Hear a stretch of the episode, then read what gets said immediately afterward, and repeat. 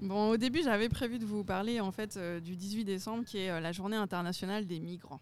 Voilà.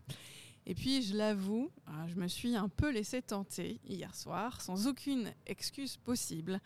J'ai regardé la demi-finale France-Maroc. Et alors, je me suis demandé ce que ça disait de moi. Parce que j'étais révulsée avant le début de ce mondial par les conditions de travail dans lesquelles les ouvriers, immigrés d'ailleurs, semblaient avoir exercé pour construire ces stades. Amnesty International rapportant que leur construction avait mené plusieurs milliers d'entre eux à la mort. Ceux-ci s'étaient vus proposer un travail depuis le Népal ou le Bangladesh, parfois à un prix de recrutement bien cher. Pourtant, j'aurais dû être rassurée d'entendre Eva Kaili, cette députée européenne grecque et vice-présidente du Parlement européen. J'aurais dû être rassurée d'entendre cette parlementaire rapporter que le Qatar est un chef de file en matière de droit du travail, à l'occasion de sa visite des infrastructures peu avant le mondial. Mais alors que devenaient les vies de ces ouvriers? L'un, Toulbahadur Garti, mort dans son sommeil en mai 2020 après avoir travaillé 10 heures consécutives par 39 degrés à l'ombre. Encore Mohamed Kaushar Khan, 34 ans, retrouvé mort dans son lit par ses collègues. Que signifient ces vies perdues pour Madame Kaylee Visiblement beaucoup d'argent, 600 000 euros en liquide dans une valise et 150 000 euros dans son appartement. La corruption, c'est une gangrène, une nécrose, une maladie qui vous ronge et qui vous détruit. C'est l'ennemi de toute démocratie, c'est l'ennemi de tous les peuples. Tantôt elle accorde la Coupe du Monde au Qatar, causant la mort de milliers d'ouvriers. Tantôt elle donne des armes rebelles, conduisant à la mort de villageois du Kivu sans défense face aux hordes armées du M23. Alors voilà, je me, suis, euh, je me demande en tout cas, qui faut-il euh, blâmer? Pouvons-nous attendre passivement que cela passe et admirer les futurs Jeux asiatiques d'hiver en plein désert saoudien? Devons-nous nous habituer à ce que le pouvoir soit détenu aux mains de certains dont la médiocrité excède nos pires craintes? En Turquie, le principal opposant politique d'Erdogan vient d'être condamné à plus de deux ans de prison et à, une peine d'inéligibilité pour insulte envers des officiels alors que les élections auront lieu l'an prochain. Tout cela alors même que la Turquie d'Erdogan annonçait il y a quelques semaines seulement vouloir museler la presse et les réseaux sociaux pour éviter toute désinformation. Donc regarder ce match France-Maroc m'a donc laissé euh, un goût amer, celui de la victoire des corrompus sur les individus comme nous, les gens de peu. Les puissants se jouent de la vie des plus pauvres et nous laissent hisser les couleurs de la liberté sur l'autel de l'hypocrisie. Alors oui, j'ai aimé regarder ce match qui m'a tenu en haleine jusque dans les dernières secondes. Et ce dimanche, je regarderai sans doute la finale pour soutenir cette équipe de France. Mais je le ferai certainement en pensant qu'en cette journée internationale des migrants, puisque c'est euh, ce jour également, il est bien paradoxal que des milliers de supporters, eux-mêmes venus d'ailleurs, hurlent dans des stades construits dans le silence de la mort.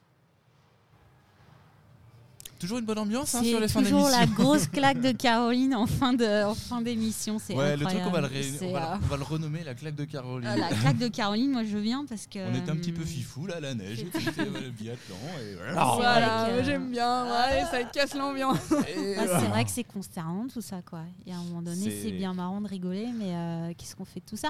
On s'est tous retrouvés dans ton cas en fait. Bah ouais, c'est ça en fait, c'est ce que j'ai constaté. Enfin, a priori, je suis vraiment pas la seule à avoir ce cas, de conscience, ce cas de conscience, on a envie de soutenir une équipe qui est effectivement celle de notre pays, et en même temps, euh, bah, c'est frustrant. quoi.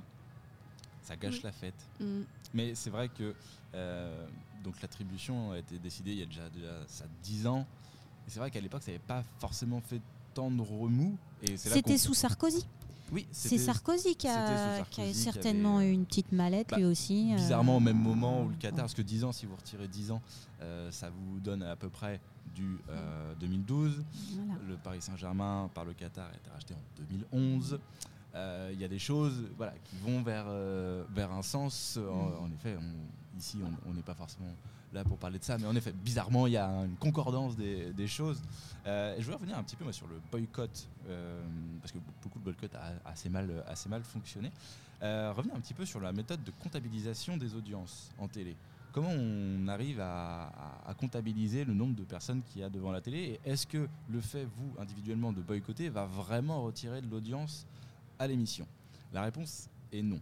la réponse est non. La, la, l'audience télé se mesure en France avec 2000 personnes qui bénéficient, enfin qui ont un, boîtier chez eux. qu'ils activent en fait à chaque ouverture de la télé et qui vient comptabiliser de fait leur, consommation de télé. Euh, donc en fait, c'est ces 2000 personnes qui décident tous les jours de ce que vous regardez ou pas à la télé. Euh, si une émission a fait un flop, c'est parce que ces 2000 personnes ont décidé qu'ils euh, n'allaient pas, pas forcément le, regarder. Donc si vous, vous avez éteint votre télé en disant je regarderai pas pour boycotter, et eh ben ça sera jamais comptabilisé puisqu'en fait mmh. on reprend tout simplement les chiffres de ces 2000 personnes là qu'on va multiplier via des coefficients pour euh, arriver à des millions de téléspectateurs. Donc quand on vous dit qu'il y a eu 23 millions devant France-Maroc, on en sait, mais alors rien du tout. En fait, on n'a aucun plan d'action, on peut rien faire. On peut pas montrer son mécontentement. Il aurait fallu euh, demander aux 2000 personnes qui ont le boîtier de boycotter, euh, sachant que quand on est dans une démarche où on a un boîtier chez soi pour regarder la télé, c'est qu'on est nous-mêmes consommateurs de télé. C'est pas c'est pas aussi significatif. Euh, c'est pour ça aussi que je pense que le média télé a du mal à comprendre euh, ce qui lui arrive euh, en termes d'audience. C'est parce que les 2000 personnes qui vont le boîtier, la télé, s'ils sont fidèles à ce média-là, c'est comme si nous à la radio, on est tous, voilà, la radio c'est un, média qu'on consomme, c'est tous comme si on avait tous un, boîtier. Bah oui, on va l'écouter la radio parce qu'on en produit nous-mêmes. Si tu as 2000 personnes qui aiment la télé qui ont un boîtier, jamais tu prendras conscience de la chute mmh. des, audiences et donc, de fait, le boycott aurait été euh, inutile. Inutile de par ces. Il aurait fallu que ces 2000 personnes se mobilisent sur le, sur le boycott. Oui, ou que ce soit une autre forme en fait ou une autre forme en refusant d'acheter euh, les produits des partenaires euh, de la Coupe du Monde. Là, ça prend un autre euh, tournant. Ou sans se déplacer là-bas. Il y a des gens qui sont partis mm. là-bas Il y a aussi des gens supportés sur place. Voilà, c'est un autre impact. Hein, mais... C'est aussi un autre, un, autre impact, en, effet, de cette, de cette déplacée là-bas. C'est pour ça que la question du boycott, euh, bah, je me en tant qu'individu citoyen, je me l'étais posée. Je savais pertinemment, alors j'ai bien conscience que tout le monde dans le monde n'a pas, enfin en France n'a pas euh, cette connaissance de comment on mesure les audiences. Donc je savais pertinemment que mon geste de boycott ou pas euh, n'aurait pas, eu d'impact en fait.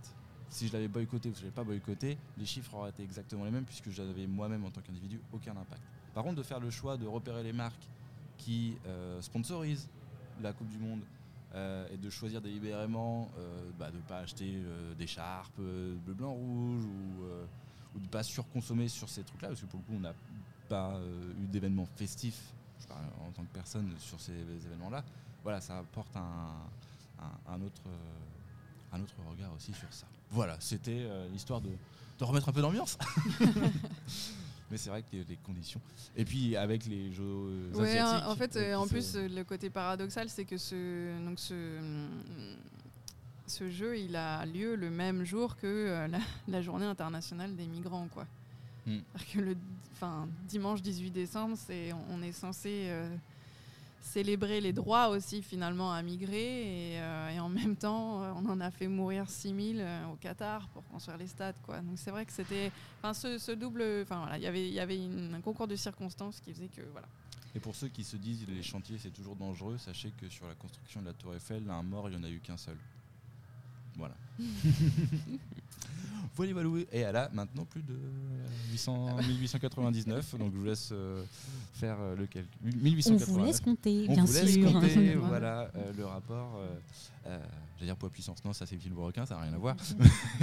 le rapport mort et construction. On va s'arrêter là avant de déprimer?